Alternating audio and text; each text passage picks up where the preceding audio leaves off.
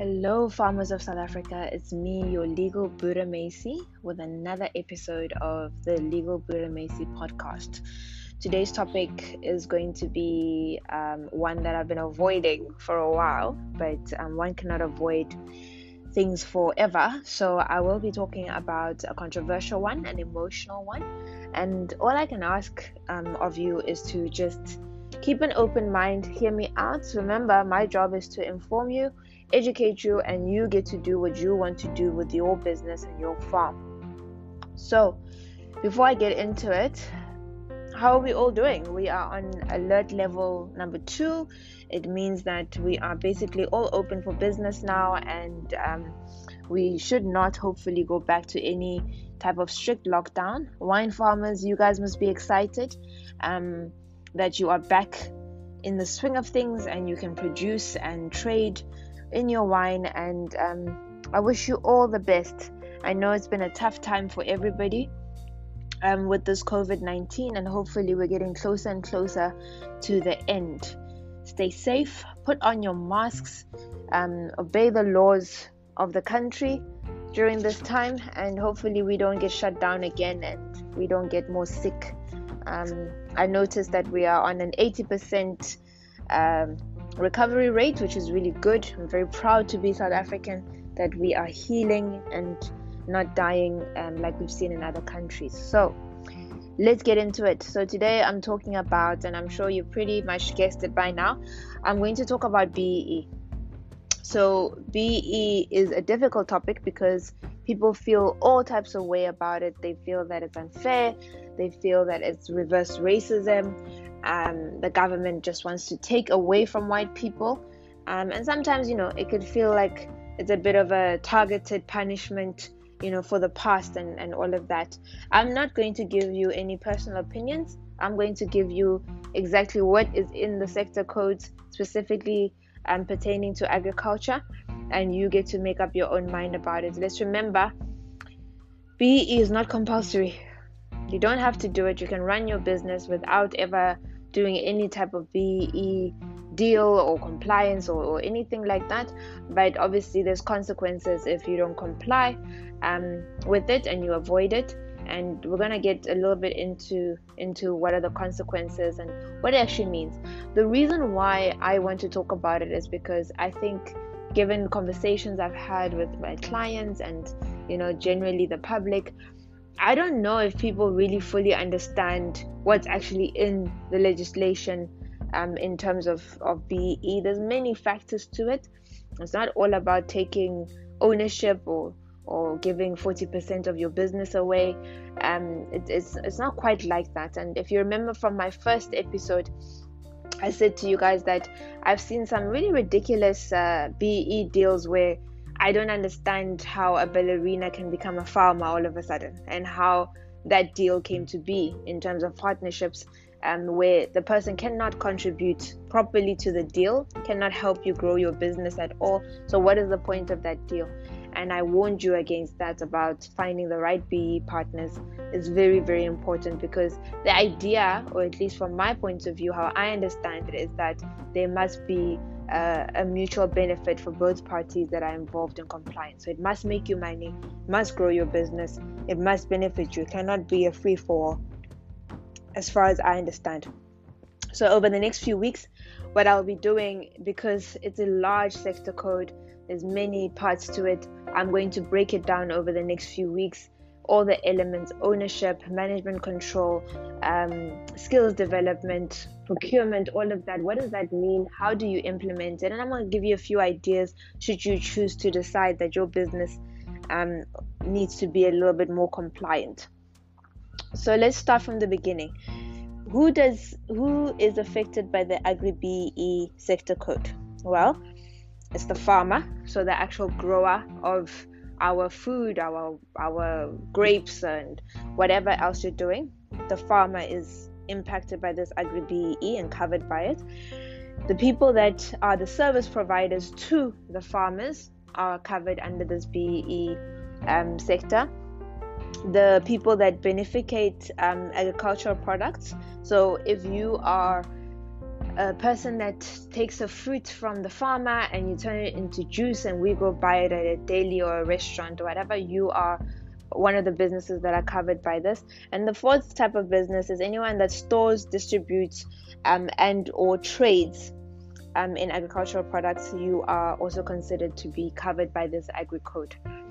The Agri Code also goes far um, further. I must just explain to you that it's called the Agri BEE. So you've got your your general, generic amended codes of good practice, which is your general BEE legislation, but everyone has a charter, a sector um, code for themselves, and this one is called the Agri BEE, the one that covers agriculture. So, what does it do? It breaks down and identifies three types of businesses based on how much money you make per year. So, what is your annual turnover?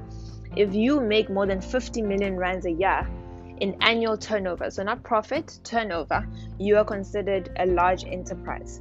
If you make between 10 million rands and 50 million rands, you are considered a QSE, which is a qualifying small enterprise. And if you make less than 10 million rands a year, in annual turnover, you're considered a exempt micro enterprise. This is important because this then covers which part of the act, um, which part of the Agri BE um, sector code applies to you, and uh, which parts of it applies to you, and what you need to do if you choose to be uh, be compliant or do some sort of BE deal um, with whoever. So Let's start with EMEs, your exempt micro um, enterprises. These guys are making less than 10 million rands a year, which means that they automatically on the scorecard are a level four. So they're exempt and they kind of don't have to do any verifications. You can get your documents from your auditor that then just confirms that you make less than 10 million rands and you're automatically a level four.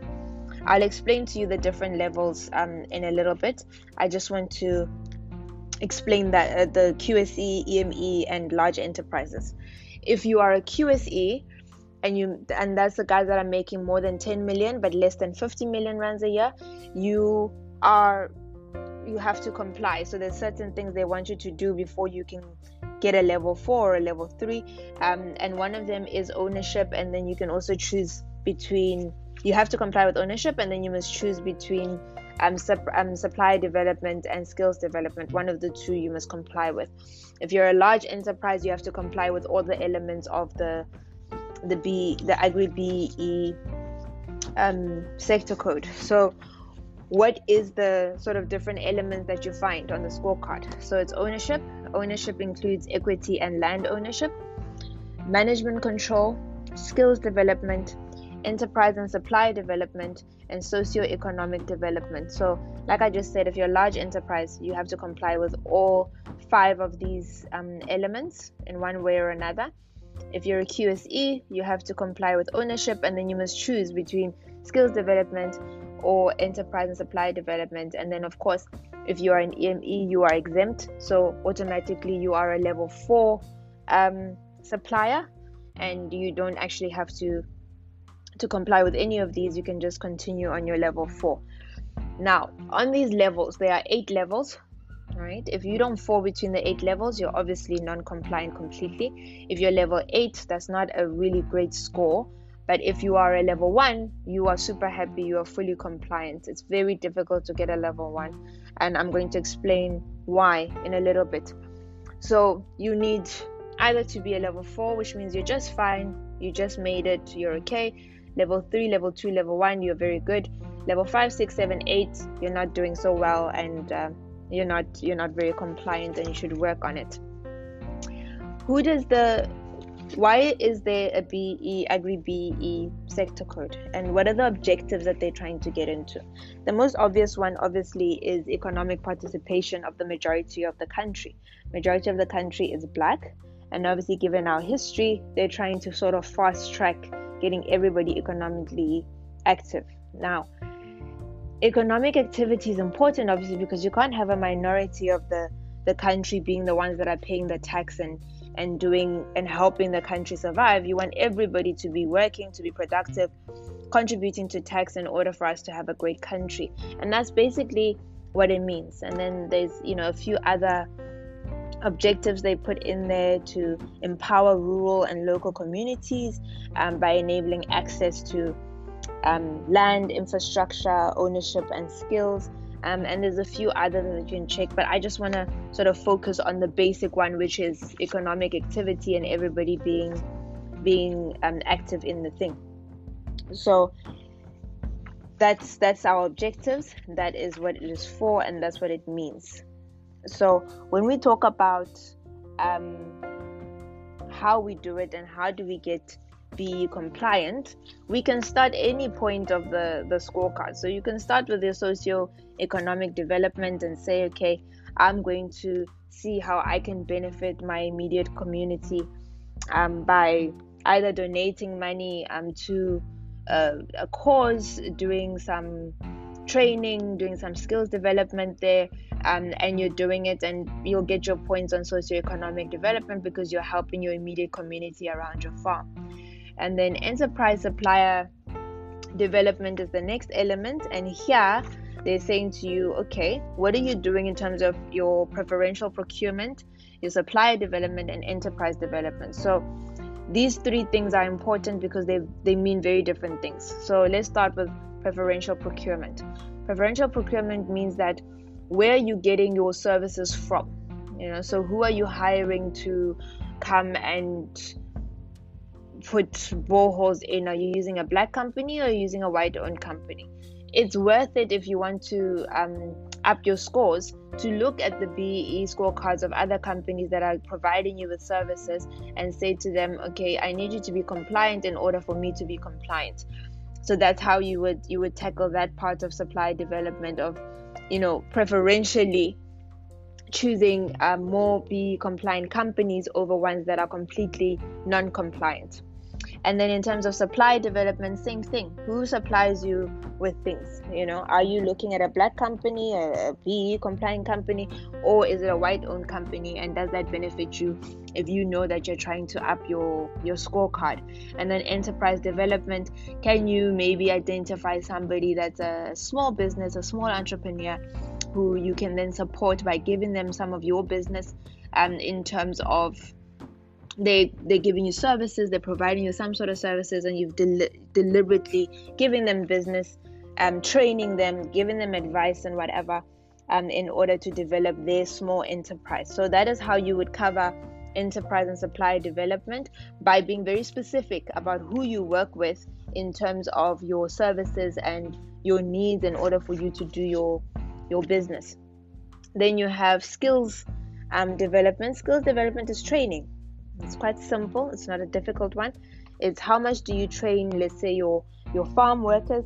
How many things do you get them involved in to up their skills, to to um, make them to upskill them, make them better better workers, better laborers, um, and that is your skills development very easy to do because you can start within your own environment, which is your workers and by upskilling them computer programs, learning how to uh, a different skill of cutting and, and harvesting and, and so on. Then you have your management control. Management control means how many people in your business, in your farm, are in management positions. You know, so do you have an HR lady that is a woman of color, a, a colored woman, or a black woman, or a Chinese woman, or an Indian woman. Those people are all considered to be black according to the Agri BEE.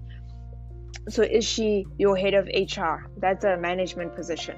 Um, who's your financial officer? Is that person a person of color, a black person? Then 100% you've covered your management control. So, how many people do you have in management in your business, in your farm? That's how you cover that part.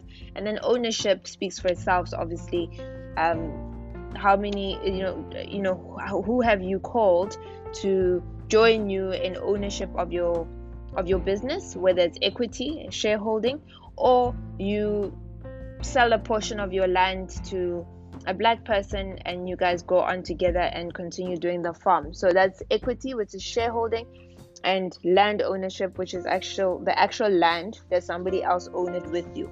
30% 40% whatever the number is um, currently, according to the Agri BEE, the number is 40% of either land or or equity is the the the minimum, the sub minimum requirement in order to to tick that box of of ownership. So let's say that you do decide to do a BE deal of some sort and you want to work on your scorecard. It's not going to happen overnight. I need to warn you, right? We have verification agencies. You can go and check your your verification every year, and you're not going to change everything in one year and become a level two or a level one contributor. It's very difficult to become a level one and level two. I told you this because a level one means that that company or your business is 100% black owned. So, obviously, for most of you, that's not going to happen. You won't get a level one. And then a level two is also a little bit difficult to get because it has to be 51% um, black person owned for it to be considered a level two um, business.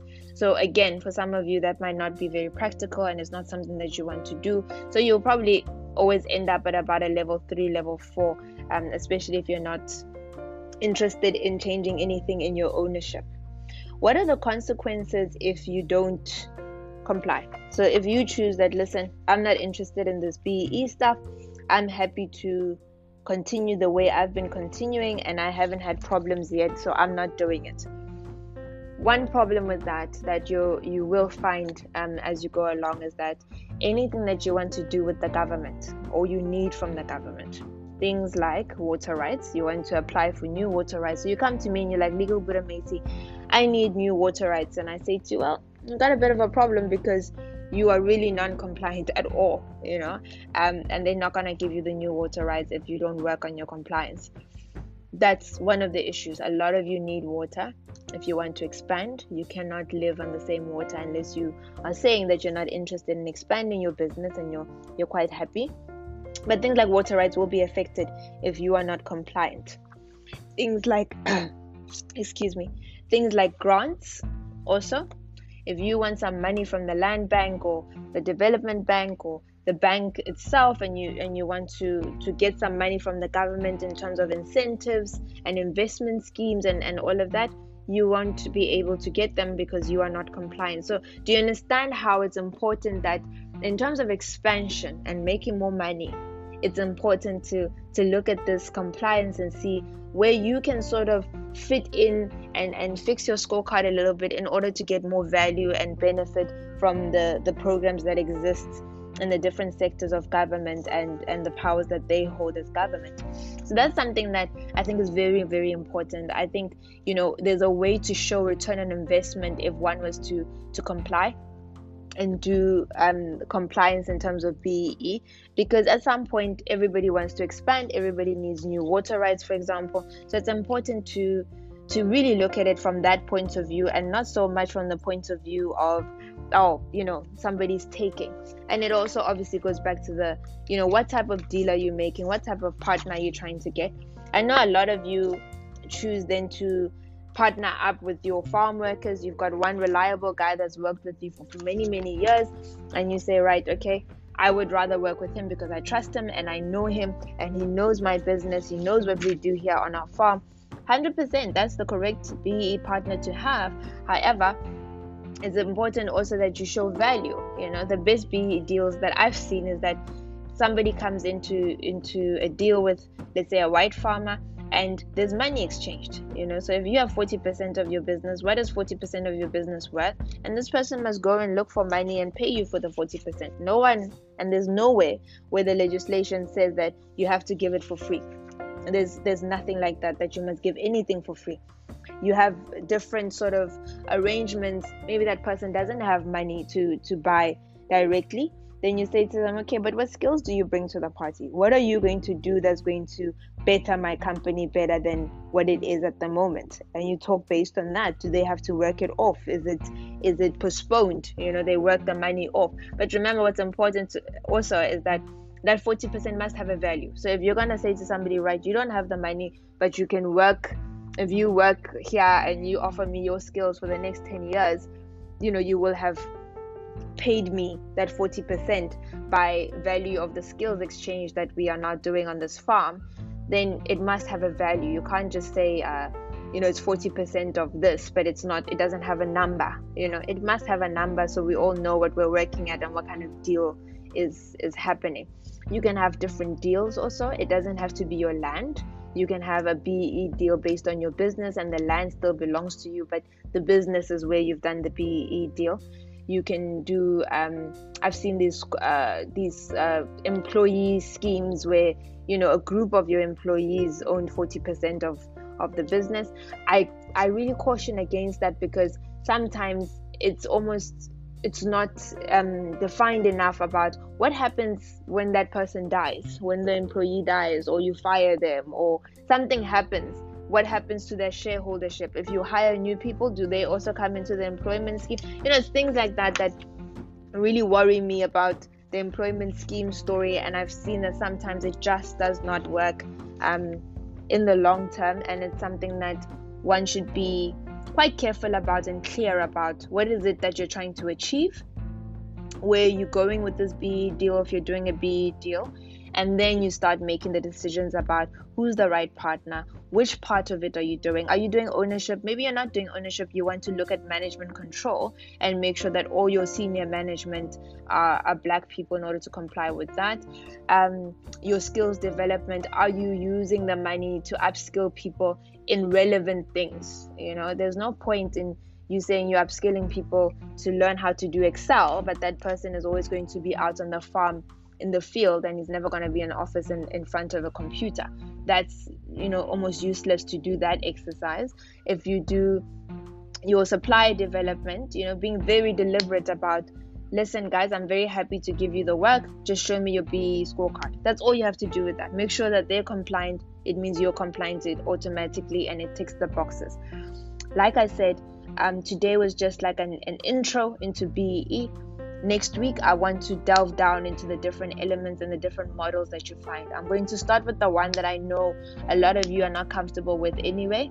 I wouldn't be comfortable. I don't want to to sell my business if i'm not ready to sell it to anybody. But anyway, next week we will be talking about ownership, the different types of ownership models one can do within a BE deal, and which one works the best. And I'm, I'm going to try to give you examples of successful BE um, transactions that have happened within the agricultural sector to show you that it can work, it can make money for both parties, and be very successful without you feeling like you've been cheated or um, you're being forced and bullied into a thing. And like I said, doing it will open other doors for you in terms of the things that you know your Department of Water and Sanitation are in control of, like the water, um, things like grants and, and loans from the Department of Agriculture, your land banks of, of the country, because we all need to expand and grow our businesses. Thank you so much for your feedback on Facebook and on Instagram. It's really, really exciting to get to engage with some of you. I love it when you ask questions and you email me wanting to know more things. And uh, I will see you, or rather, talk to you next week. Thank you. It's your legal Buddha Macy. Stay safe. Bye.